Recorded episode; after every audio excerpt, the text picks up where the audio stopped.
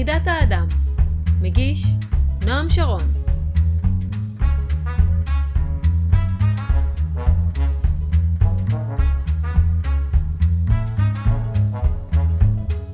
ברוכים הבאים לפרק החמישי של חידת האדם, פודקאסט האנתרופוסופיה מבית אדם עולם. מטרת העל של הפודקאסט שלנו היא לקלף, פרק אחרי פרק, עוד שכבה מהסוד הגדול של הקיום האנושי.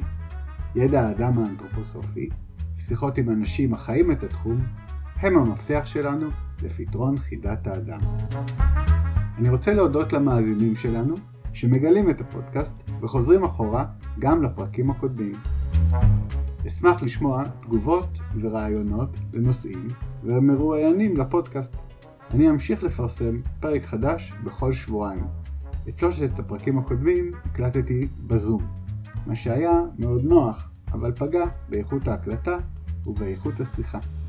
הפרק שלפניכם הוקלט בשיחת פנים אל פנים. בואו נקשיב.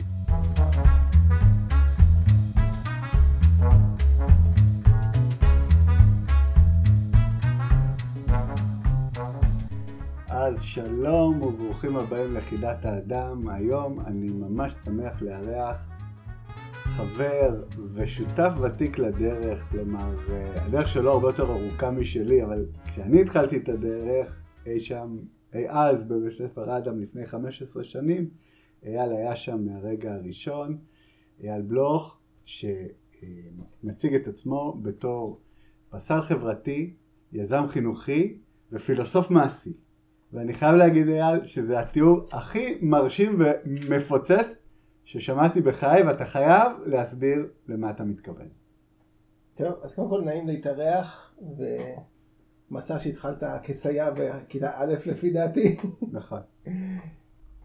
עכשיו, כל אחד מהמילים האלה שבחרתי להציג את עצמי זה אחרי הרבה שנים של עשייה. זאת אומרת, השם נוצר כתוצאה מהעשייה, לא בחרנו את השם ואז איך ממלאים אותו תוכן, אלא מתוך העשייה הבנו איזה תוכן אנחנו יוצרים. אוקיי, אז יזם חינוכי, אנחנו מבינים, קל להבין. פסל חברתי. פסל חברתי זה, החברה זה חומר הגלם. את זה אנחנו מפסלים, שם אנחנו יוצרים. זה מקום שאנחנו לוקחים את האומנות את ה, ואת האומן כמרפא החברתי. לוקחים את הכוחות היצירתיים של האומן והאומנות לבעיות בלתי פתירות בחשיבה הרגילה, ואת החשיבה היצירתית של האומן אנחנו יוצרים כדי ליצור ריפוי חברתי. זה נקרא פיסול חברתי. אוקיי, okay, שבעצם העבודת אומנות היא, ומה שמפסלים ומעטבים זה את מערכות הקשרים והיחסים בין בני האדם. גם. אנחנו גם עובדים במישור הפיזי, הדוגמה הכי ידועה ומפורסמת זה מוסללה. Uh-huh. בבניין כלל, לקחנו בניין אחד המקוללים בירושלים, כן. 30 שנה מוזנח, באנו והפך אותו לגג עדן, שמשפיע היום ומקרין על העיר והרבה מעבר לזה. לגמרי, ושווה לעלות לשם לרגל למי שלא מכיר, לנסוע לירושלים, למרפסת בבניין כלל, אפשר להגיע עם הרכבת הקלה. תחנת הדוידקה. אז זה דוגמה לפיסול חברתי. יש עוד דוגמאות, אבל אני חושב שזה אוקיי, כן. ממחישה את זה. מעולה, ופילוסוף מעשי? טוב, האמת שזה גם די... אני חושב שהפילוסוף מעשי זה יבוא לידי ביטוי בשיחה הזאת, אוקיי. מתוך הניתוח של המצב, איפה אנחנו נמצאים, אז ההיבט הפילוסופי, ומתוכו איזה מעשים צריך לעשות. מעולה, אז בואו ניקח את זה למציאות ולחיים שלנו. ביום שבו אנחנו מקליטים כבר חזרו הפקקים, בשבוע שבו הפרק הזה יעלה לאוויר. גם הילדים יעלו למסגרות, ואם לא יקרה דברים בלתי צפויים, אז כמו הגל השני, אז השגרה תחזור ואנחנו נהיה בעידה, בחיים הפוסט-קורוניאליים. אבל יש לכולנו הבנה שמה שהיה כבר לא יהיה ודברים הולכים להשתנות ולכן היה לי מעניין לדבר איתך בתור העתידן הפרטי שלי איך אתה רואה את החיים איך הם יימשכו ומה הכיוונים שאליהם אנחנו צריכים לחתור. אז קודם כל אנחנו לא בפוסט קורונה, אנחנו בעידן הקורונה. אנחנו צריכים לחיות עם הקורונה.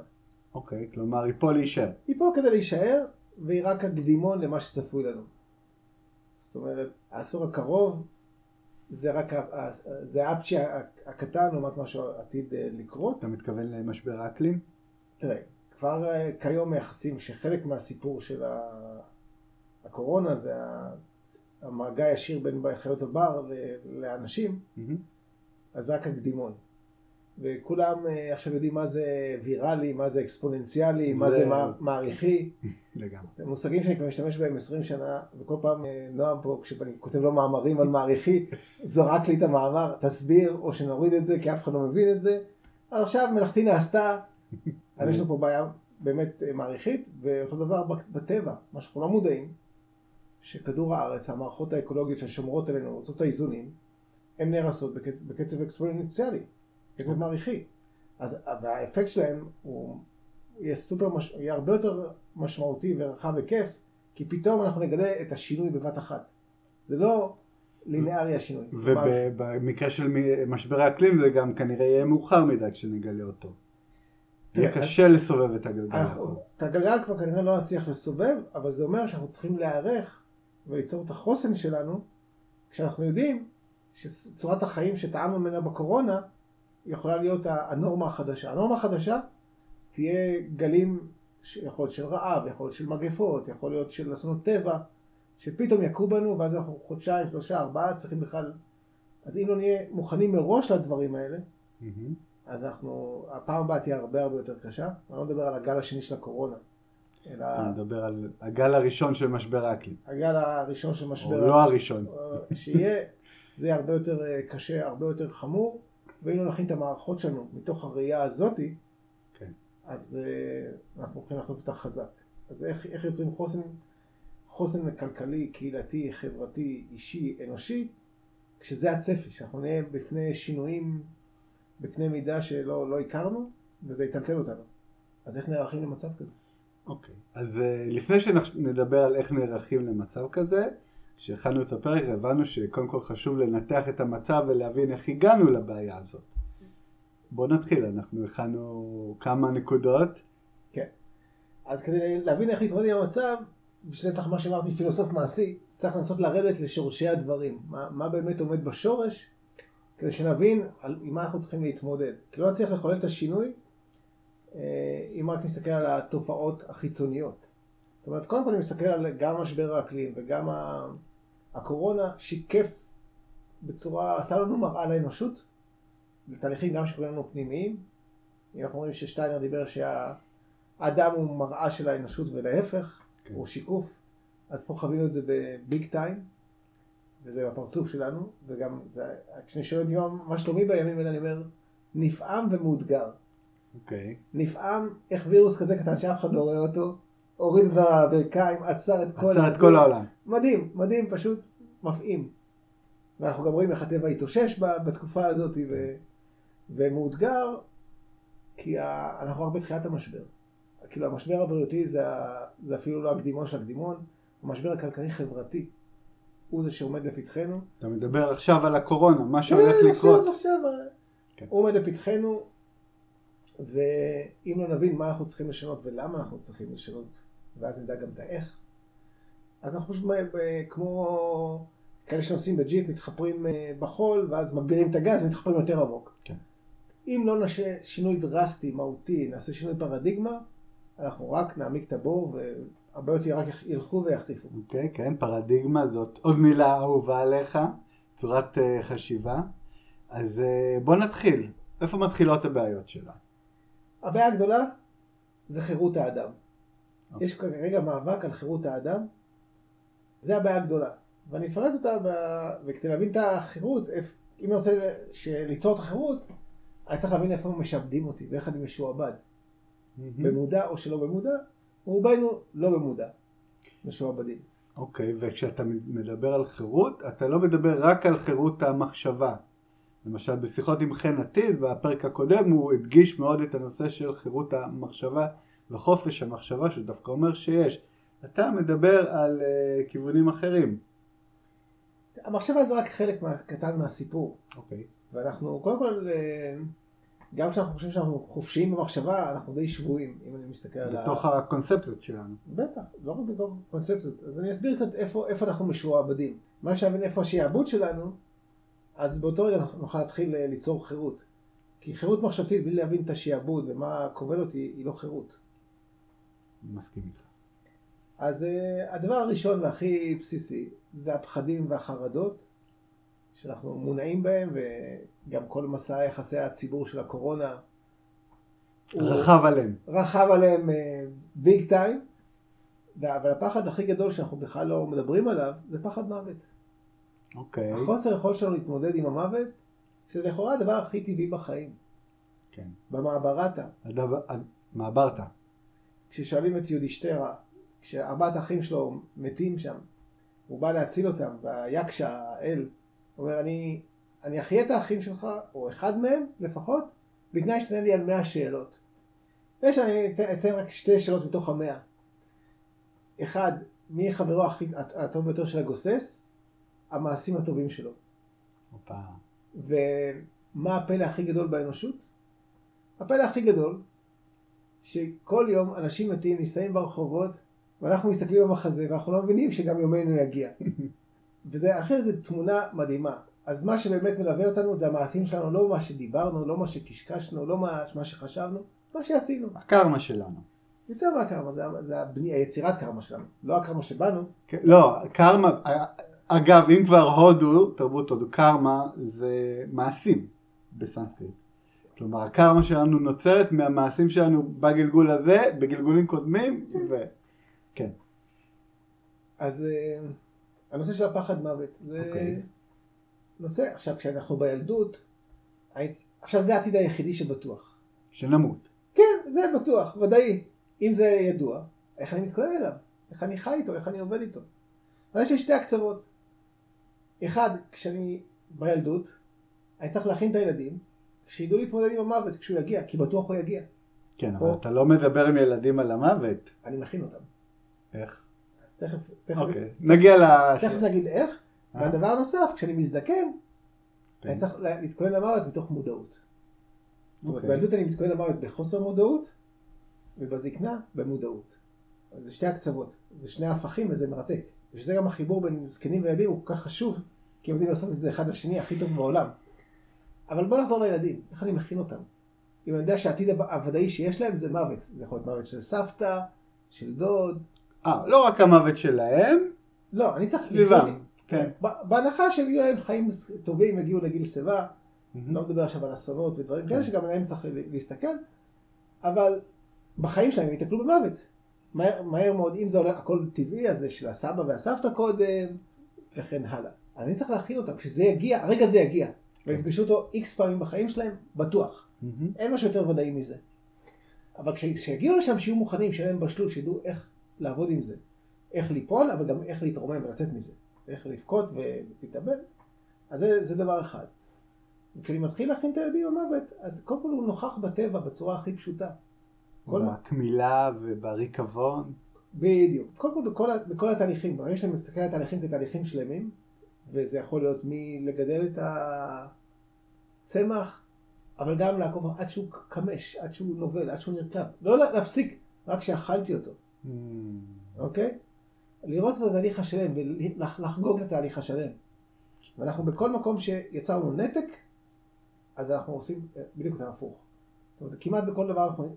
זאת אומרת, השעבוד נוצר בנתקים. כשאני מפריד את הדברים, שאני לא יודע מה, מאיפה אוקיי. הדברים מגיעים ולאן, לא רק מאיפה הם באים, מה קורה להם אחרי. כלומר, מה שאתה אומר בעצם, זה שברגע שאני חושף את הילדים לתהליכים שלמים, מחזורי חיים שלמים בטבע, אני מכין אותם באופן בלתי מודע למוות. בדיוק. ומה שקורה בטבע, התהליכים האלה קצרים. כן. זאת אומרת, זה, אם זה פרפרים, או אתה יודע, אם יש איזה שבועות, חודשים, כאילו זה ממש, בק... אני יכול לחוות תהליכים שלמים. אם אני עושה את זה נכון, וגם נותן את הגיבוי הסיפורי לזה, את העיבוד ואת הדבר הזה, אז, אז אני יכול לעבוד עם זה נכון. דוגמה, בכיתה ב', אז יש משלי, מדברים על הסיפור של אדם חיה. כן. כל הדברים האלה. והיה לי חשוב, אה, מתוך השאלה איך אני מכין אותם למוות, אז אה, גם באיזשהו שלב הבאתי חמש ביצים עופרות מקיבוץ כפר מנחם. פרוחים? לא, את הביצה ביום שזה אמור לפקוע. וואו. והבאנו את זה לכיתה. ובקעו חמישה גוזלים, ארבעה מתו ואחד נשאר והיה לנו תרנגול שטייל בכיתה. גם לפני זה עשיתי איזשהו סיפור שהם הכינו אותם לדבר הזה. מבחינתי זה היה אחלה שיעור. אז. היינו צריכים לקבוע ארבעה ואחד חי. אחלה, זה החיים. אני לא צריך לדבר על המוות. ואיך הילדים לקחו את זה שהיו להם ארבע אפרוחים מתים תראה, גם בכיתה? הכנתי את זה בסיפור שזה יכול לקרות, אה. הכנתי את התודעה שזה- שזה אופציה, לא הם הופתעו. כן. הם ידעו שיש סיכוי שמה שזה יקרה. כן, אבל דווקא אני חושב שילדים לא כל כך מזדעזעים ממוות, מבחינתם זה די טבעי. אם, אתה מחנך אותם ככה, אם אתה מגדל אותם בתוך הסיפור הזה, כן. אז כמובן כל מי שיותר קרוב לטבע, הוא חווה את זה כתהליכי חיים. כן. עוד פעם, זה תהליכי חיים שלמים, ברגע שאתה מתחיל לחוות אותם, אז זה דוגמה בכיתה ב', אה, אני אתן לך בכ- בכיתה ה', בכיתה יש את כל התרבויות. כן. נכון? עכשיו למעשה כל תרבות מראה דרך אחרת להתמודד עם המוות. אני לוקח את גילגמש. כשמת חברו אנגידו, מה הוא הולך לחפש? חיי נצח. כלומר, הוא מתכחש למוות. הוא מנסה להתכחש. הוא מחפש איפה הסוד של חיי הנצח עובר וכל מיני דברים. בסוף הוא קיבל חיי נצח, כי עד היום אנחנו מספרים את הסיפור שלו. בזכות הכתב הוא קיבל חיי נצח. לא, הוא לא קיבל חיי נצח, גופניים, אלא. בזכות מעשיו. בזכות ה... זה שהסיפור נכתב הוא קיבל חיי נצח. מהמם. אבל הוא בכלל הלך לחיפוש אחרי חיי נצח. אחרי זה המצרים, מה הם מחפשים? כל ההכנות למוות. אני לוקח תרבות הודו, ששם הקרמה היא הכי, הכי טבעית בעולם. כן. כי אם ה- שם באמת המתים הולכים ברחובות, בלוויות, רואים את זה שם. אז, אבל מה שלי היה חשוב, שבסיפורים אני מביא להם, אני נותן להם חוויית מוות דרך הסיפורים של כל תרבות, פתאום הם מבינים שאפשר להתייחס לזה ככה, ככה או אחרת, ארבע, חמש צורות. אני יכול לעשות שיקולים בבניית התקופות שלי, בבניית, בבחינת הסיפורים, באיך שאני עושה, מתוך ההכנה שלהם לעתיד הוודאי היחידי שיש להם, שזה המוות. אותו בטוח הם יפגשו. אוקיי, אז אתה נתת פה את הבעיה ואת הפתרון ביחד. הבעיה... סוג אחד של פתרון. כן, ברור שיש עוד, לא דיברנו גם על מבוגרים, אבל נשאיר את זה אה, לכל אחד למצוא את התשובות שלו. אה, דיברת על פחד המוות כבעיה ראשונה מהותית בתרבות שלנו, ואני יכול להגיד בהקשר של הקורונה, שבאמת זה מה שניהל אותנו בעיקר, הניסיון להימנע ממה שראינו באיטליה ובספרד, המוני הזקנים אה, שמתו, זה הביא לתגובה שלא לא, אנו יכולים לשפוט אותה, אבל היא, הנזק שנוצר ממנה מבחינה כלכלית ותפקודית, כנראה יהיה אה, לא פחות אה, חמור ממה שהיה קורה בסיטואציה כן, אחרת. גם כל הרפואה שלנו, כמה דברים מונעים מהפחד מוות הזה, ולמנוע מוות בכל מחיר. כן. מתי אפשר למות בכבוד? בעת הנכונה. בוא נסתכל מה האסקימוסים עושים. יש עוד, עוד דרכים. לא, האסקימוסים אתה קצת, אה, הם קצת הגזימו, בוא. לא, תקשיב, יש איזושהי בחירה. לא משנה, גם אם זה... יש משהו, יש... קודם כל, מה שחשוב שנדע, יש מגוון התייחסויות, ונחשוב איך אנחנו רוצים אה, ללכת, ולא בכל מחיר לקדש את החיים. יש, גם צריך לדעת איך למות. אוקיי, יאללה, לקחנו את זה, בוא נמשיך. טוב. מה, הבעיה הבאה. הבעיה הבאה, ניקח את אחת הארוחות, אתם לוקחים, אתם לוקחים את האבטיח שלכם. בלי גרעינים. מה, מה, זה, מה המשמעות שהוא בלי גרעינים? מה המשמעות הפילוסופית שהאבטיח הוא בלי גרעינים? המשמעות הוא שהוא תחנה אחרונה. הוא אימפוטנט. הוא אימפוטנט. אימפוטנט. הוא, הוא, זה סוף הדרך. זאת אומרת, כל יכולת הרביעייה שלו, מחזור החיים הבא, נגדע. הוא לא שם. הוא לא נגדע, הוא נחמס. אוקיי. כי הטבע עובד על שפע. פה מישהו לקח את השפע, ניכס את זה לעצמו, מכר לך הנו- בשביל הנוחות שהגרעינים לא יפריעו לנו לשיניים, לגמרי. אני תמיד חשבתי בתור ילד, מאוד בירכתי, אני הייתי במעבר הזה מאבטיחים עם גרעינים שזה היה מציק, פתאום מתישהו התחילו להיות אבטיחים בלי גרעינים, וזה היה נפלא. ופה אתה משועבד. פה נכנסת דיקטטורת הזרע, מישהו לקח את הזרעים, ניכס אותם לעצמו, רשם עליהם פטנטים, ואנחנו משועבדים. ואנחנו חוגגים לזה וחושבים שזה נפלא. מדהים איך שיעבדו אותנו. אה, ענבים בלי חרצנים. מה זה הדבר הזה? את, את הכוח החיים נטלו משם. ומוכרים לנו משהו בשביל הנוחות, אנחנו מוכרים את נשמתנו. והקרב על הזרע הוא הקרב הכי חשוב על החירות שלנו, ואנחנו הכי פחות מודעים אליו. זה מדהים. זה מדהים וזה, אני טוב, אני מכיר את זה, אה, גם קוראי אדם עולם צריכים להכיר את זה, כי המאמר של אייל בנושא הזה, זירי סוף הדרך, התפרסם אצלנו כבר בשנת 2009, שזה יותר מעשור כבר, ועדיין זה רלוונטי אה, מתמיד, ובנוסף למה שאתה אומר אייל, עיקר הבעיה היא שמי שלקח את, ה, את המונופול על הזרעים ועל הפוריות של אה, הצמחים, אלו תאגידי אה, ענק, לדוגמת מונסנטו, שממררים את החיים לחקלאים בכל רחבי העולם ומחזיקים אותם בביצים. נכון, אבל פה יש מאבק על החופש שלנו. והוא מאבק אמיתי. יש לו גם אה, אנשים שמתאבדים בגלל זה, זה מאבק עקוב מדם. אני לא רוצה להיכנס יותר לפרטים, אני רוצה להסתכל קצת על הפתרונות. איפה אנחנו יכולים להתחיל לפתור את זה? הבעיה ידועה, מי שרוצה להעמיק יסתכל במאמרים שכבר כתבתי, או להסתכל על הנושא של דיקטטורת הזרעים.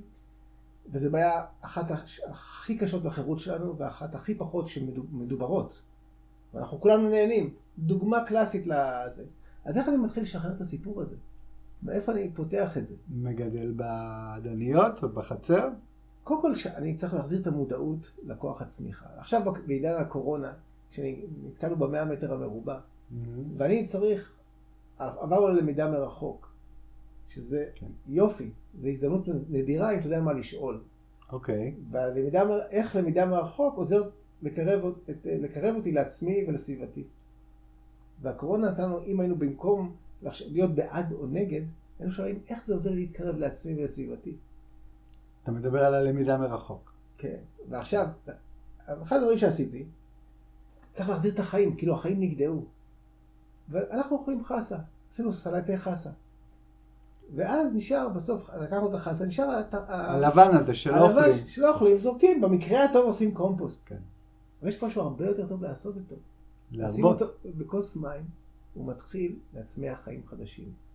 וזה בריאות, אם ילד בכיתה ב' ובכיתה א', בכל גיל שהוא, במקום לזרוק את זה, פתאום הוא אומר, וואו, החיים שלי נגדעו, ויש כוח צמיחה וחדש.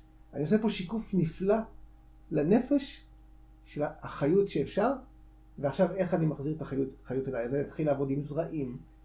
אני פה... חושב, שנייה רגע, יאללה, הדוגמה הזאת עם החסה, קודם כל היא מצוינת לא רק לילדים בכיתה ב', אלא לכל, לכל אחד. מבוגרים, אז מה אתה אומר? את החסה בסוף הלבנה, לא לזרוק, לשים בכוס מים, כן. ולתת לזה לקרות. כן, זה מדהים. אם תרצה, נשלח גם סרטונים שתראו איך זה קורה, okay. אוקיי. כי עשינו כאלה הדרכות, uh-huh. כי אנחנו שואלים מה. איך אנחנו מחיים את עצמנו, איך החיים, וזו דוגמה הכי טובה שיש, זה נגדע, זה פסולת, ופתאום זה צומח. איזה בריאות, במקום לדבר שעות בזום, תן להם תרגיל לחיות, לגדל, וואו, אז אני צריך מכיתה א', מכל גיל אני צריך להתחיל שהזרע, להתייעד עם הזרע, לגדל, זה לא חקלאות כיתה ג', זה לא הסיפור הזה. זה כל הזמן, חיים צריכים להצמיח יום יום, שעה שעה, על כל מה שאפשר. מדהים, אני חושב שבאמת אה, אחד מהדברים הטובים שהקורונה עשתה זה שהיא תקעה את האנשים בבתים ופתאום הם גילו את החצר שלהם, את, ה... את הבית, פינות נשכחות. אצלנו ביישוב יש אה, שדרה של כל החצרות האחוריות, הן נושקות אחת לשנייה, אה, של שני רחובות, ואתה רואה לאט לאט איך כל הזמן, כל ערב פתאום זה מתמלא יותר ויותר חיים, אנשים כל הזמן בחצר. אז זאת אומרת, מה שהשאיפה זה לעשות, שכמה שיותר נתחיל לגדל את הדברים במעגלים הקרובים שלנו, שהעיר צריכה להיות לעיר, לחקלאות אורבנית. Uh-huh. אנחנו צריכים שמעגלי אספקת המזון שלנו יהיו כמה שיותר קרובים ורק את האקסטרה, מה שאי אפשר לייבא. זאת אומרת, גם אם קורה עכשיו עוד פעם כזה דבר, אנחנו יש לנו ממה לחיות במעגלים מקומיים, מחוזיים, ארציים, לעשות שרשרת אספקה שהיא קודם כל אה, פה ועכשיו. כן. וכמו שראינו פה, יהיה האסון הבא של משבר האקלים יכול לעשות אותו דבר הרבה יותר גרוע.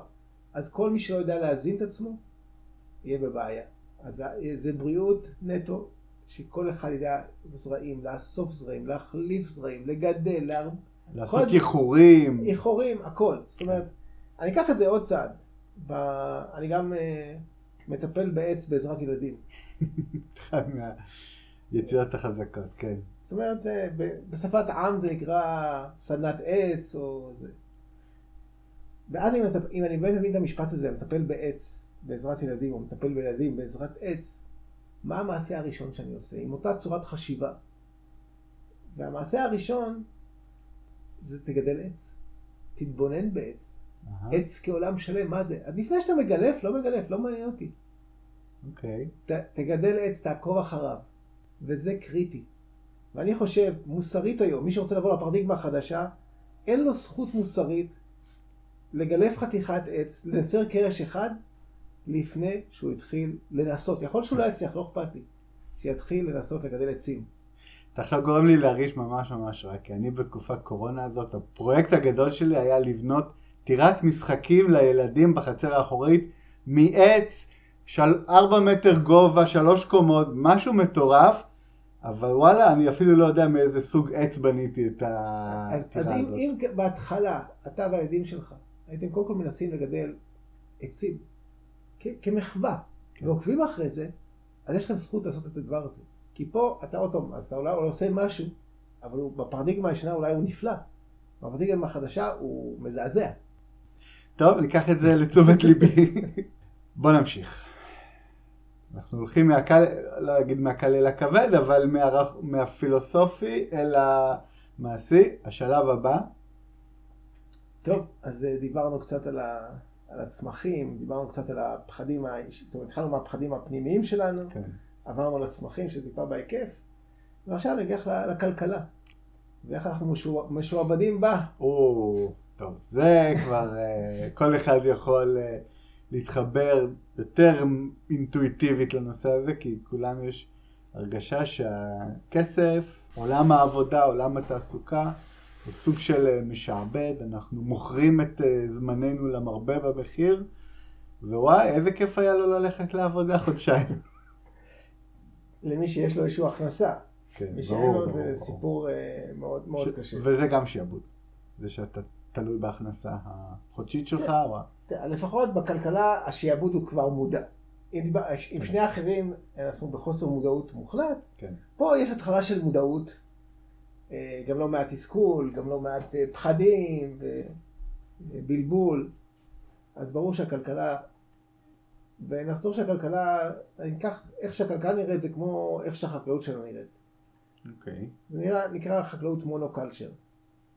כשאני רואה טבע בריא זה טבע שיש בו מגוון, ערבוב. ערבוב, יש לו גם אזוב וגם מצלון וגם שיטה ו... ובעלי חיים. ובעלי חיים, ובר... הכל, יש, כשאתה רואה טבע בריא אתה רואה מגוון, זה לא כן.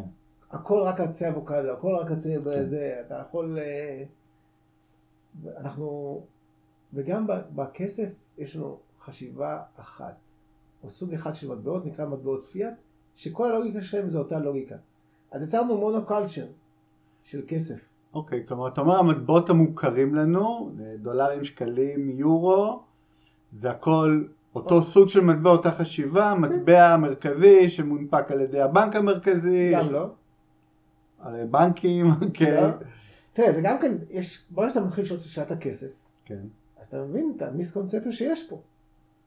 אז קודם כל, אה, מי מייצר את הכסף? מה זה כסף? מה נותן לו ערך? בוא נתחיל לשאול את השאלות האלה. כי ברגע שנתחיל לשאול אותן, נוכל להתחיל להשתחרר. אז קודם כל מתברר שמי מי- מי מייצר כסף היום? מי מנפיק כסף? טוב, זה אנחנו יודעים, הבנקים, שהם נותנים לך הלוואה, אז לא, לא המדינה, המדינה לא מנפיקה המדינה. עד, עד, עד 10% מהכסף במקרה המקסימלי, כן. ו-90% מהכסף מונפק על ידי בנקים פרטיים, כן. ולמעשה, איך זה מונפק? בנק יכול לתת לך הלוואה למשכנתה של מיליון שקל. המיליון שקל האלה לא קיימים אצלו בכלל. לא קיימים. יש לו, במקרה הטוב 10%. זאת אומרת, ברגע שנתן לך מיליון, לכאורה יש לו 100,000, גם את זה אני לא בטוח, ו-900 אלף, הוא הכניס כסף חדש למערכת. למה? כי הוא שיעבד אותך כחוב ל-20... אתה מייצר את הכסף הזה בזה שאתה מחזיר לו אותו כל חודש. אבל זה כלכלת חוב. נכון. זה הכל עובד על חובות, עובד על גירעונות.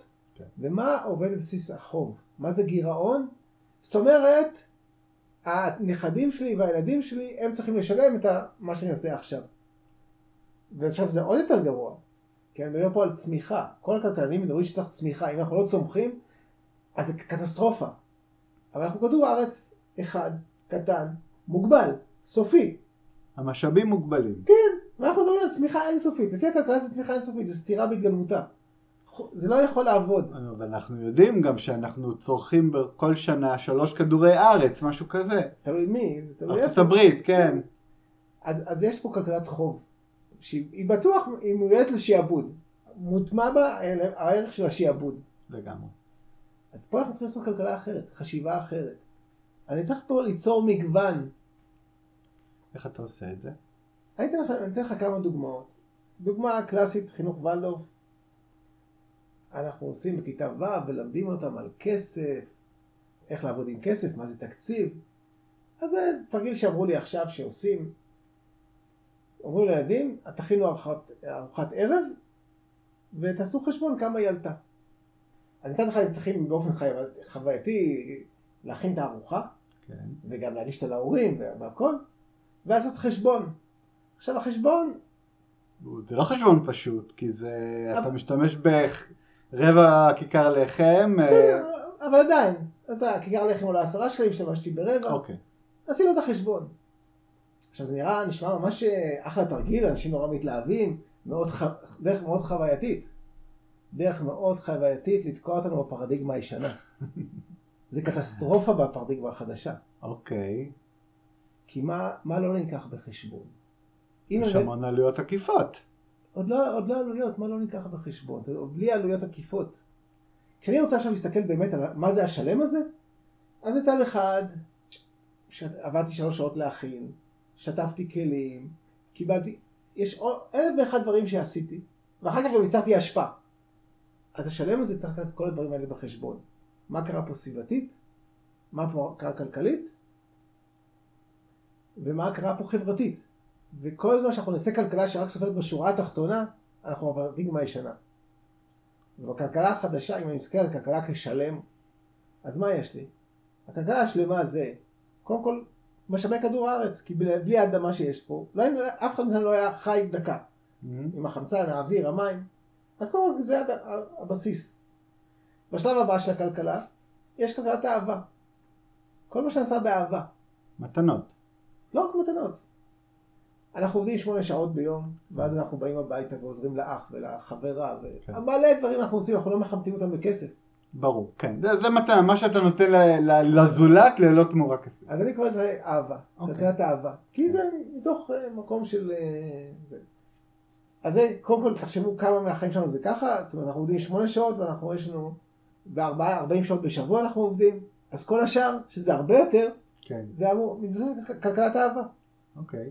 וגם בתוך ה-40 שעות יש לא מעט מעשים של, של נתינה חופשית, שאנחנו עוזרים לחבר, עוזרים לזה, אז זה, זה ממש אה, פלח מאוד מאוד משמעותי, ברור. שבלעדיו אי אפשר להסביר הרבה מהדברים ש- שאנחנו עושים פה, אבל זה לא לקחת בחשבון. ואחר כך יש קצת שוק שחור, זה כאילו מה שאנחנו עושים בלי לדווח לאף אחד, לרשויות, כן. ואז יש את הסקטור הציבורי, ובסוף נשארת הקצפת, שזה הסקטור הפרטי. ואנחנו בכלכלה כל הזמן מסתכלים בהערצה לסקטור הפרטי, שהוא לא יכול לעמוד בכלל אם יש את כל השאר, הוא רק הקצפת שבעוגה, אף אחד לא יכול להתעשר אם לא היינו בונים שדות תעופה ורכבות וכבישים וכל הדברים האלה. אנחנו לא לוקחים את זה בחשבון. ובכלכלה שלנו התפיסה היא שהרווח הוא פרטי וההפסד ציבורי. כן. זאת אומרת, כי זו התפיסה המולכת. עוד פעם, הוצאנו מהמשוואה את כל ההשלכות. מה קורה כשהכוס חד פעמית נזרקת להשפעה? כל הדברים הוצאנו מהמשוואה. ואנחנו משלמים על זה מחיר מאוד כבד. אז אם לא נחזיר את זה למשוואה, לא נוכל לבנות כלכלה חדשה. והמקום לצמוח את הכלכלה, להצמיח את הכלכלה החדשה, זה ממה שאנחנו הכי טובים בייצור שלו. אין דור שייצר יותר השפעה מאיתנו. לא היה בהיסטוריה של האנושות אף אחד שעשה את זה יותר טוב מאיתנו. אוקיי. אז אני רגע רוצה לאסוף את הדברים שלך בנושא הזה עד עכשיו, תגיד לי אם אני הבנתי נכון, ואם לא אז תתקן אותי. אז קודם כל אתה אומר שהפרדיגמה, הכלכלה בפרדיגמה החדשה דורשת מאיתנו לקחת בחשבון הרבה יותר אה, מרכיבי עלות אה, ממה שאנחנו עד היום עשינו, כשהעלות היא גם, או בעיקר העלות הסביבתית של המעשים שלנו, חברתית, לא רק לא, חברתית, סביבתית, כלכלית, כל, אני לוקח את כל ההיבטים, כל ההיבטים. אני יכול לקחת גם דוגמאות אמיתיות מעכשיו, מה שאני עושה כדי לעבור מכלכלת חוב לכלכלת שפע. אני אשמח כדי להפוך את זה לקונקרטי. אוקיי, אז יש אה,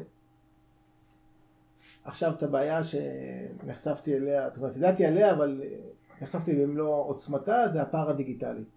כשכל הקורונה הזה התחיל, הלמידה, עברו כולם ללמידה מרחוק, אה, מסתבר ש-200 אלף אה, בתי אב הם בלי מחשב בישראל. בישראל. זה הכל? זה הכל? בלי מחשב לגמרי. כולל המגזר החרדי, כולם. בדואי. לא, ילדים, על, על, ה- ש, שבמערכת החינוך. 200 אלף במערכת חינוך 200 אלף ילדים. בתי אב שיש להם ילדים. אז יותר ילדים. זה 200 אלף בתי אב. קודם כל, זה- עכשיו, לא, לא אכפת לי אם זה 50 אלף או אוקיי. 200 אלף, לא משנה המספרים, קודם כל זה מספרים גדולים. כן. אבל מעניין אותי ההשלכות, מה זה הנשירה הדיגיטלית. זאת אומרת, כל החבר'ה האלה נשרו דיגיטלית. אבל אז זה אומר שהם נשרו חברתית, הם נפגעו רגשית, הדימוי שלהם אה, זה, והם פתאום יודעים שהם עני- עניים. אז זה נזק לא ישוער. זה מתכנס לי הבטן כשאני חושב על כל אלה. לא יודע אם זה טוב מחשבים לא טוב מחשבים, מי שהיום לא, לא מחובר, הוא מנותק. ומה מה ההשלכות החברתיות והרגשיות והפסיכולוגיות, זה פשוט מזעזע. אז אה, אמרתי, אוקיי, הבנתי שיש פה פער, אם אני מאותגר אז אני צריך גם אה, לעשות משהו. ואני גם חבר ועד בקרן לעידוד יוזמות חינוכיות, אז ביקשתי עם המנכ"לית, תעשה לי בדיקה מתוך ה-500 מורים שאנחנו תומכים בהם, כמה ילדים שהם עובדים איתם אין להם מחשבים. תוך יום וחצי ענתה תשובה, מעל אלף מחשבים חסרים, למורים שאנחנו תומכים בהם. אומרת, מה עושים? שאלנו אותם, עכשיו חושבים שאנחנו נביא להם מחשבים, אמרתי, אין לי מושג. חשבתי שאולי יהיו 20-30 מחשבים, אז אנחנו כעמותה נצליח אה, לארגן. לארגן משהו, כאילו, זה ביכולות שלנו. אמרתי, טוב, אה, מה, מה אני... אה, תני לי זמן, אני צריך לחשוב על זה. ואז אח שלי ראה שיש אותה בעיה ביפו, עוד שותף ישראל מחברת מגדל, גם הוא הוזמן לנשיא כדי לפתור את הפער- הדיגיטלי. עכשיו מדברים על עשרות או מאות אלפי מחשבים שחסרים, זה נזק מדהים, מטורף. אז איך אני פותר את זה בחשיבה החדשה?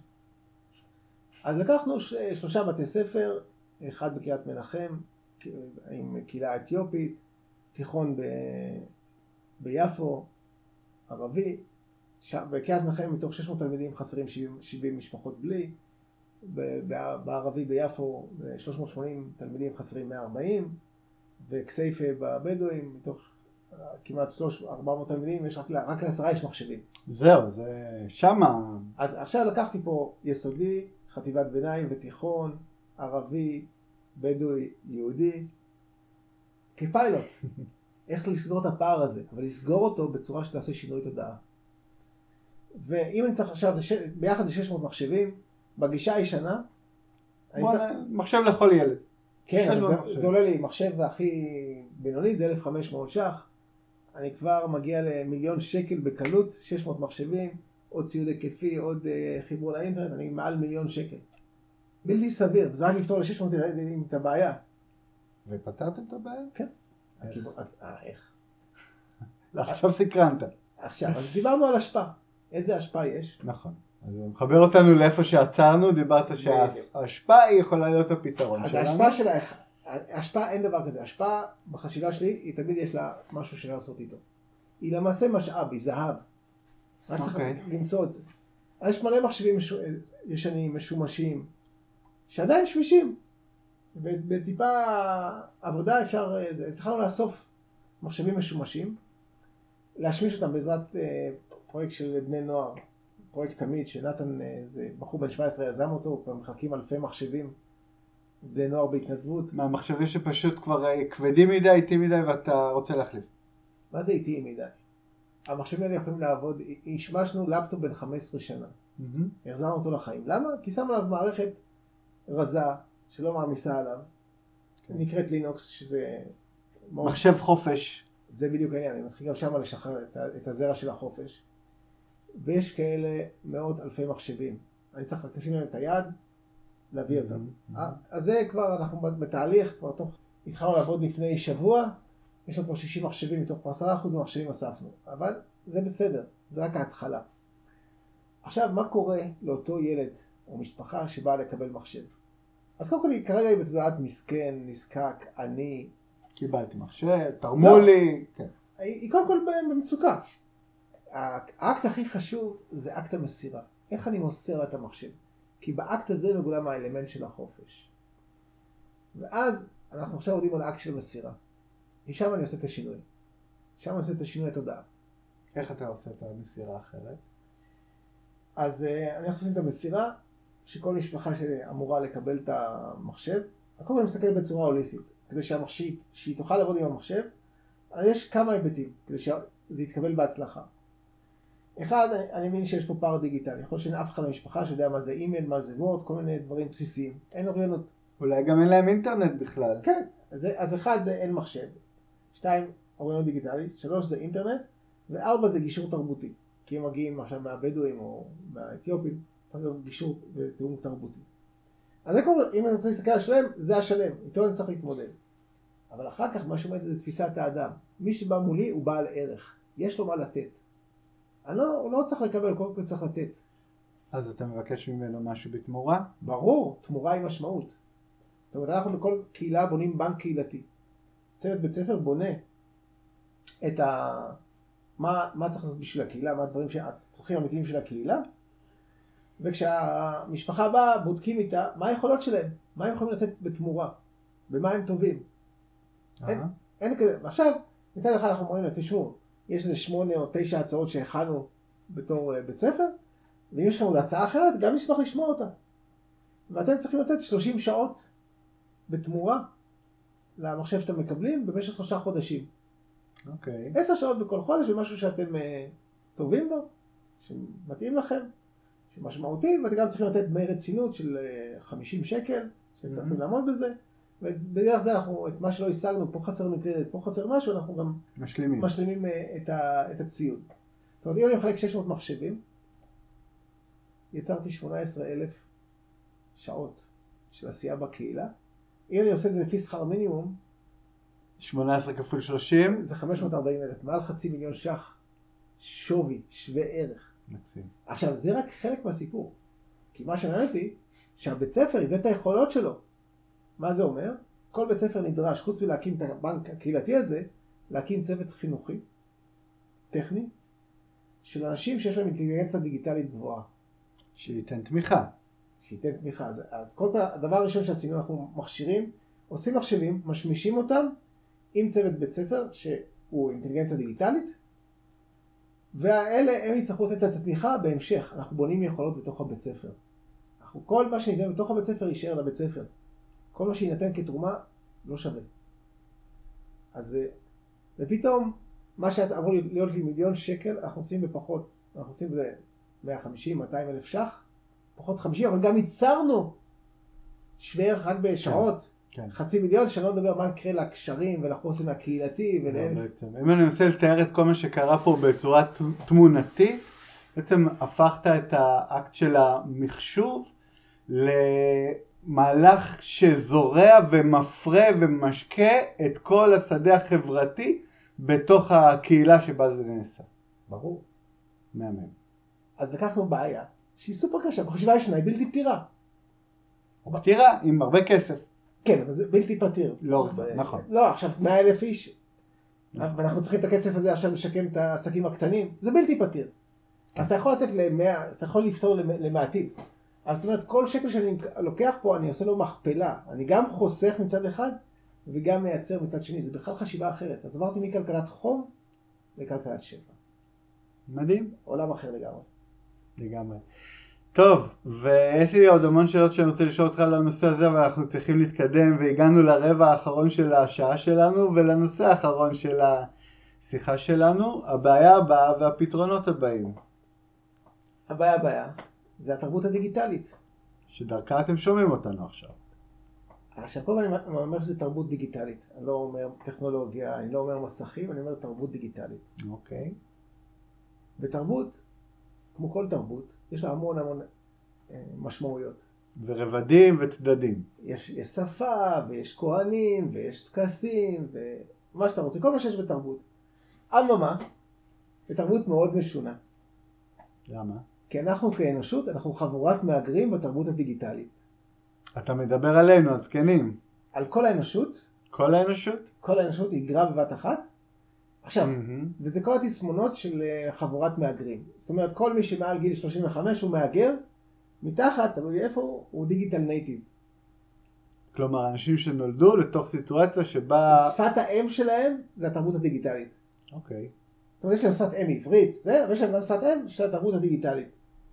הם יודעים אותה, כמו שילד, הוא יודע עברית, כשהוא מגיע לכיתה א', אני מתחיל ללמד אותו, הוא יודע את העברית, אני רק נותן לו עכשיו את הכלים להשתכלל, אבל הוא כבר יודע אותה. כן, אני רואה איך התינוקת שלי שלא, אי אפשר לחשוד בה בקרבה חינוך למסכים, היא לוקחת את השלט של הטלוויזיה אצל הסבתא, ויודעת על מה ללחוץ ומפעילה את הטלוויזיה לבד, הם, בת שנה וחצי. הם דיגיטל נייטיב. כן. עכשיו, מה קורה פה? אם אני עכשיו מהגר למדינה אחרת, אני בחיים לא יודע את השפה.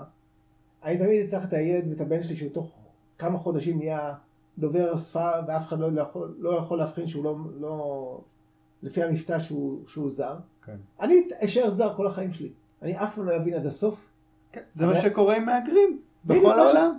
ואז יש בעיה של סמכות גם. יש פה בלבול בסמכות, אז מה התפקיד שלי? אז אנחנו חבורת מהגרים על כל התסמונות שלה, אבל אין אף מבוגר אחראי. לפחות כשאני מגיע לתרבות אחרת, אז יש שם מסורת, ויש תרבות, ויש זקני שבט, יש את זה. פה כולנו הגרנו, בבת אחת, כל האנושות קפצה. המבוגרים האחראים שאתה אומר שאין, הם בעצם האנשים שיצרו את הפלטפורמות האלה, והם הכי לא אחראים. לא, יש שני סוג, המבוגרים מחלקים לשניים, כן?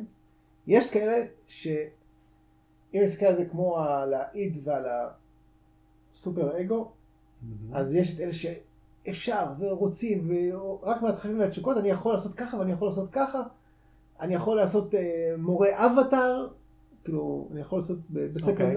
אלף ואחד המצאות ופגשתי אותם, אני פוגש אותם בכנסים, אני מסתובב בעולם בכל מיני כנסים של אה, Shaping the Future, אה, Shaping the Future של עוסק בצוותי חשיבה בינלאומיים. אתה מתכוון לכל נביאי הטכנולוגיה למיניהם, או המעריצים, שאפשר אה, לפתור שטח. עם טכנולוגיה כל בעיה שצצה.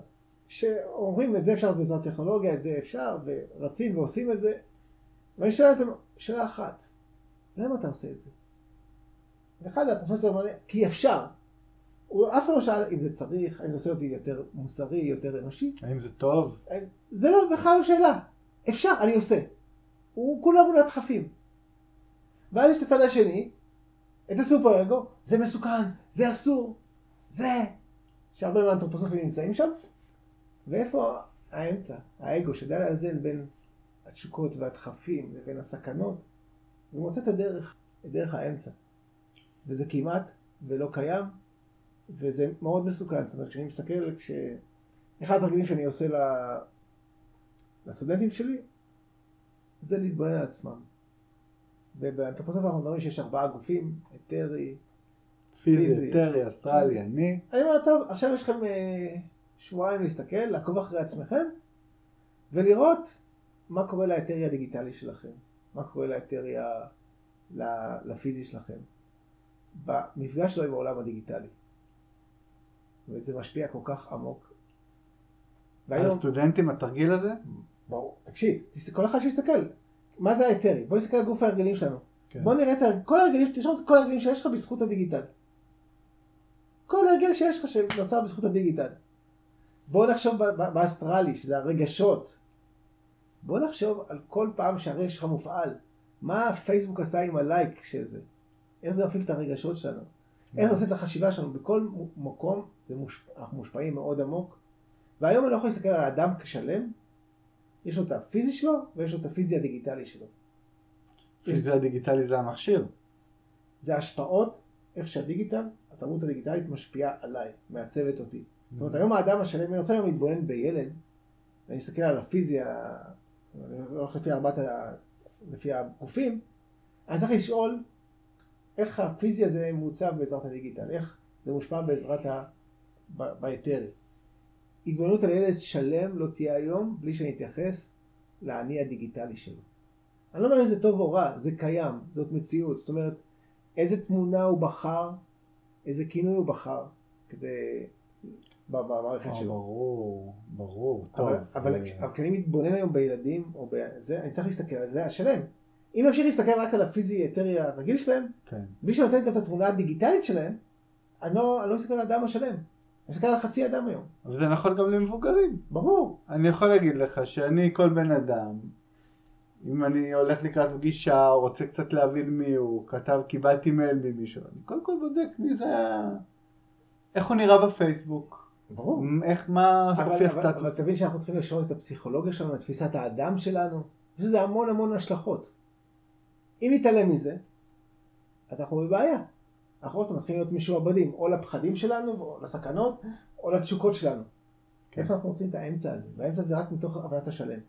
זה מאוד מאוד קשה, אני יכול להגיד מתוך ניסיון, כי אני, התפיסה שלי היא באמת לא אה, להתחמק מהטכנולוגיה, אלא אה, להשתלט עליה. אני רוצה שיהיה לי סמארטפון, אני רוצה להיות master של הסמארטפון, ושהסמארטפון לא יהיה המאסטר שלי, שאני אשלוט עליו, ו- וזה מאוד מאוד קשה. אז אה, קודם כל מאוד. זה, זה, מצד אחד זה קשה, מצד שני זה פשוט. איך זה פשוט? למד אותי. תראו, בדרך כלל בג- אה, אנחנו משתמשים, איך אני משתמש במחשב, כל הזמן מדבר על מיומנויות טכנולוגיות, מיומנויות המאה ה-21. אני הולך לכל מיני מפגשים בישראל דיגיטלית, מקומות, מדברים על מיומנויות. בואו נשאל איזה אדם אני רוצה. איך בזכות הטכנולוגיה אני הופך את האדם ליותר חכם, ליותר מוסרי, ליותר אנושי. לא איך אני משתמש בזה. אנחנו צריכים להפוך את השאלה. wisdom and technology, how... ואנחנו עובדים על סמארטפון. למה לא על ווייז פון? למה לא על סמארט מן? לא, אני צריך ווייז. זה, זה אוקיי. הבדל גדול. סמארט זה פיקח. ווייז זה חוכמה, זה מוסריות, זה אנושיות, זה אלמנט אחר. זה משהו שלא יכול להיות לטלפון, סליחה. לא. זה שייך לאדם. נכון, אבל אני צריך לשאול, הפיתוחים שלי, השימוש שלי יהיה איך זה עושה אותי יותר חכם, יותר אנושי, יותר מוסרי. אוקיי. ברגע שאני אשאל את זה, אני אוכל להשתמש בזה. למעשה, דרך הטלפון הזה והאימייל, לי יש עוצמה שהייתה פעם רק למדינה. נכון. כרגע אני משועבד לזה, רובנו משועבדים לזה. אני, יש לי עוצמה שאני יכול לעשות דברים שרק מדינה יכולה פעם לעשות בזכות זה. ואני גם מוכיח את זה.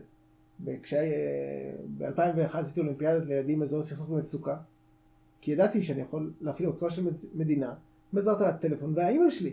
ועשיתי את זה, זה הוכחתי את זה. היום אני מפעיל תנועה בינלאומית שנקראת Top Technology of Peace, כן. והיא פועלת והיא משחררת את האדם, זאת מטרתה. זאת אומרת, יש לנו את הכלים, הכלים האלה, אם נשתמש בהם נכון, הם ישחררו אותנו. אם נפחד מהם, נשתעבד להם יותר. אבל אני... ונשאר לא רלוונטיים. ברור. אז אני צריך לשאול איך זה הופך אותי יותר חכם, יותר אנושי, יותר מוסרי, יותר מקיים, איך זה משביח את איכות החיים שלי, של הסביבה שלי, ויש מה לעשות. ועכשיו, אם אני רוצה לקחת לזה עוד שלב, אז אני צריך להשתמש בבינה מלאכותית. או, אימא'לה. כרגע זה משתמשים בנגדי. נכון. זאת אומרת, כל הכוחות שיעבדו את הבינה המלאכותית, החל מלפרוץ למוחי, זה נקרא brain hacking, המהנדסים שמעצבים את התוכנות נקראים מהנדסי תשומת לב. זאת אומרת, השמות כבר אומרים את הכל, הם מדברים על brain hacking, לפרוץ למוח שלנו, ולגנוב את התשומת לב שלנו, והם עושים את זה. אז אם אני, איך אני הופך את זה, איך אני משנה את הסיפור? קודם כל אני צריך להבין מול מה, מול מה אני עומד. עכשיו, ברור שיש פה עוצמות בלתי רגילות, אבל אני עכשיו צריך לרתום אותם לטובתי. ואז אני צריך ללכת מה- מהערכים ומהמוסר ומהvalues ולשאול מה חשוב לי. כי כרגע האלגוריתמים של פייסבוק ושל גוגל נועדו לשעבד אותנו. כל התכנון שלהם לשעבד אותנו, שנהיה כמה שיותר מכורים, כמה שיותר זמן מסך, ושנוציא כמה שיותר ש- כסף. אין שם שום ערך שמיועד לרווחת האדם, וזה כמו אבטיח. נותנים לו את זה בלי הגרעינים, זה אותו סיפור, זה אותה בעיה. ואנחנו מתמכרים לזה. ויש, יש את התנועה של החופש, אם זה דרך הלינוקס, אם דרך הפילוסופיה של הגנו, שזה הפילוסופיה of freedom של המחשבים, זאת אומרת זה קיים, רק אנחנו לא יודעים מזה. לא, לא, לא, פעם ראשונה שאני שומע על זה בערך. אה, לא על הלינוקס, על הגנו. על הגנו זה הפילוסופיה שעומדת מאחורי אה, אוקיי. כל הסיפור הזה. אה, אני לא יכול להיכנס פה לכל הפרטים. אבל להבין שהחופש שלנו מתחיל בכל אחד מארבעת התחומים האלה. זאת אומרת, בדיגיטל יש לי הרבה חופש. זאת אומרת, הצורה שאנחנו מחלקים את המחשבים שדיברתי קודם, מייצרת חופש. זה מחשבי חופש, ולא מחשבי שיעבוד. ולמעשה ההזדמנות הזאת שהפער הדיגיטלי נותן לנו, אם נבין אותו באמת, ולהשתחרר מהשיעבוד, ולחזור לקחת עצמאות. תחשבו ש... נגיד בבית ספר אני יכול לעשות אינטרנט פנימי, שהוא רק של הבית ספר, ואז אני יכול לשתף שם. אבל פתאום מה שחשוב לי, שאני פתאום האינטרנט אני מתחיל להכיר אותו. כל מה שאני מתחיל להכיר הוא מפסיק לשעבד אותי. אז. ברגע שאני אתחיל לעבוד, כמו שאני צריך להכיר את הזרעים, כן. מצד אחד זה את הלואו-טק, אז צריך להכיר את ההייטק. היום האדם העכשווי צריך לחבר את הלואו-טק ואת ההייטק, מהמם. אבל בצורה שעושה כמה דברים. אז את ההייטק אני צריך לעבוד דרך הבינה המלאכותית והדברים האלה, אבל ה... אני צריך להגיד מה הערכים שאני רוצה. זאת אומרת, איך זה עוזר לי יותר חכם, יותר מוסרי, יותר אנושי. אז זה הדבר. ובלואו-טק אני חייב לעבוד עם הידיים, כי אחרת אני אתנוון. זאת אומרת, לגדל את החסה שלי, לעשות את ה... בית עץ שלי וכן הלאה, כל, ה... כל הדברים האלה. אבל כדי שזה יקרה אני צריך לשנות פרדיגמה, וזה פה מח- מחבר חזרה לכלכלה. כי הכלכלה היום, המודל העסקי בצורה הכי פשטנית זה profit, planet people. כמה כסף אני יכול לעשות תוך שימוש במשאבי הטבע וניצול האנשים. זה במילה פשוטה המודל הכלכלי, ראינו אותו בזרע, כי משעבדים את הזרעים. אני צריך להפוך את זה, אז אני הופך את זה, אני עושה people, planet profit. קודם כל איך אני דואג לרווחת האנשים, ל-well-being של האנשים, הם ידאגו לסביבה שלהם, ויהיה מספיק רווח ורווחה לכולם. כן. אז צריך להפוך את המודל. ואיך אני עושה את זה? אני עושה דרך שלושה, בפרדיגמה החדשה אני קורא לזה uplift, upcycle ו-upgrade. uplift זה כל מה שקשור לרומם את רוח האדם. כל מה שקשור, אנחנו יודעים לעשות את זה, אבל לא, לא, לא בהקשר של מודל עסקי, אנחנו עושים את זה דרך עמותות, דרך סדנאות, אנחנו עושים את הדברים האלה. מסיבות טובות. אבל זה לא קשור למודל העסקי שלנו. זה מנותק. אז זה uplift. אחרי זה upgrade. upgrade זה לשפר, להשביח, לשדרג. לשדרג. אבל אם נסתכל על, על הטבע, בצורה שאנחנו עושים חקלאות, אנחנו מדרדרים. מדרדרים את האדמה, את הסביבה, את כל הדברים האלה. דוגמה אחת מחברות התה, מפרסמת שהיא נוטעת מלא עצים. אוקיי, בואו נלך לבדוק איזה עצים היא נוטעת. אוקיי. עצי אקליפטוס, שמייבשים את האדמה וגם מייבשים את עלי התה שקוטפים. אה. זאת אומרת, אני מצד אחד עושים עשה יחסי ציבור שהם נטעו מיליון ומשהו עצים, מצד שני העצים האלה ייבשו את הנהרות בא- באותו אזור, וייבשו את התה. זאת אומרת, אני צריך לבדוק מה עומד מאחורי הדברים האלה, זאת אומרת. אז upgrade, אנחנו יודעים לעשות את זה בחקלאות ביודינמית, חקלאות אורגנית, פרמקלצ'ר, שאנחנו יודעים את זה, עוד פעם, זה לא חלק מהמודל העסקי הרגיל. והדבר האחרון זה upcycle. שזה? זה, אנחנו מכירים recycle. נכון. שזה גם כן פרדיגמה ישנה, זה כאילו איזשהו חלום נוסטלגי, בוא נחזיר את הדברים אחורה. בלתי אפשרי ולא רלוונטי. אנחנו מדברים מחזור פלסטיק שאולי אנחנו מגיעים ל-7%, אבל רי זה לנסות לחזור, אני לא רוצה לחזור. למה אני רוצה לחזור? אז אפסייקל זה להוציא את המשוואה, להוציא את ההשפעה מהמשוואה, אין יותר השפעה. כל דבר יש לו עוד מחזור חיים. אז מה אתה עושה עם הפלסטיק? יש פה כמה דברים uh, לעשות, קודם כל שאני מתחיל לחשוב את הדברים האלה, אז יש פתרונות. אבל אני אתן לך דוגמה על תהליך של קפה. אוקיי, ו- ועם זה גם נסיים. אז כשאנחנו כותבים את הקפה, זה כמו דובדבן. ואז רק את הזרע, את ה... מה זאת אומרת, דובדבן, זה אדום, כן, כן, כן, עם זה אדום. פרי רך מסביב פרי- פרי לגרעין? אדום כמו דובדבן, בגודל של דובדבן, בתוכו יש את, הפולה, קפה, כן. אנחנו מוצאים את זה על, על כל אה, חמישה קילו פרי, יש לי ארבעה קילו בשר וקילו אחד קפה. קפה. עכשיו את זה זורקים, את הפרי. כן, אבל, אז ב upcycle אומר, אוקיי, מה, מה זה יכול לעשות עם זה? אני יכול לעשות מזה קומפוסט, אני יכול לעשות מזה יין, אני יכול לעשות מזה ריבות, אני יכול לעשות בטח עוד דברים. אז קודם כל הדבר הזה, אין באמת לא עושים שום דבר עם הפרי של הקפה והוא טעים? כן. וואי, אוקיי. אבל, אבל זה צורת החשיבה. כן. ועכשיו יש נתתי לך שלוש פתרונות שאני כבר מצאתי. כן, אבל זה לא חס- חשיבה חדשה, זה- מה לא. שאבותינו הקדומים עשו, לא, הם לא, לא. השתמשו בכל חלקי הפרי. כן, אבל זה, כשאני עושה פס ייצור תעשייתי, זה כבר. אני לא מדבר על כשעשו את זה בחקלאות ביתית. פה, אין, אני לא יכול שאתה מייצר מהקפה מרגע שהוא נקטף עד שהוא מגיע אליך, אין השפעה. פשוט, יוצא את המושג השפעה מה זה. ואז אני יכול לראות אותך בכל התהליך, בכל מקום שיש השפעה, אני עושה משהו אחר. זאת אומרת, גם ה... בסוף יש את הקפה של המכונה נשאר שם, היום עושים ממנו כוסות. כוסות. כן. אז תחשוב שהכוסות האלה במקום הפלסטיק אתה מקבל כוס שעשויה מהשאריות של הקפה. ברגע שאנחנו מתחילים לחשוב ככה, כוסות קפה, משאריות קפה. בדיוק. אז ברגע שאנחנו מתחילים לחשוב אפסייקל, הוצאתי את המושג אשפה, ואין יותר אשפה. כל דבר יכול לעשות משהו, תייצר אותו תחת לחשוב, בוא נפנה את הכוחות היצירתיים שלנו, להוציא את האשפה מהפ... מהחיים שלנו. ברגע שנוציא את האשפה, זה המקור שלנו להתעשרות. באשפה נמצא המקור של העושר האמיתי שלנו. וואו. אם נבין את זה, נפסיק להיות משועבדים, ונחזור למעגל החיים שהתחלנו עם הפחד מוות, אז ברגע שנבין את המעגלים השלמים, אז סגרנו את זה. אז הפרדיגמה החדשה היא מחזור חיים שלם, מכניסה מושגים חדשים, עוזרת את ה recycle, את ה reuse, את כל הדברים האלה, אומרת ל uplift, upcycle, upgrade, כפילוסופיה שמנחה אותנו במעשים הכי פשוטים שלנו. והנה לכם פילוסוף מעשי בפעולה. אייל, כרגיל, היה ממש תענוג מרומם אה, נפש ואפליפט אמיתי. ואיזה כיף שאפשר סוף סוף להיפגש ולעשות את זה פנים אל פנים ובמבט עיניים. וממש תודה על השעה הזאת שנתת לנו, ואני מקווה שתתעורר השראה אצל הרבה מאזינים, כמו שזה עשה לי. אני מקווה שתעורר את כולה. השראה זה נכון.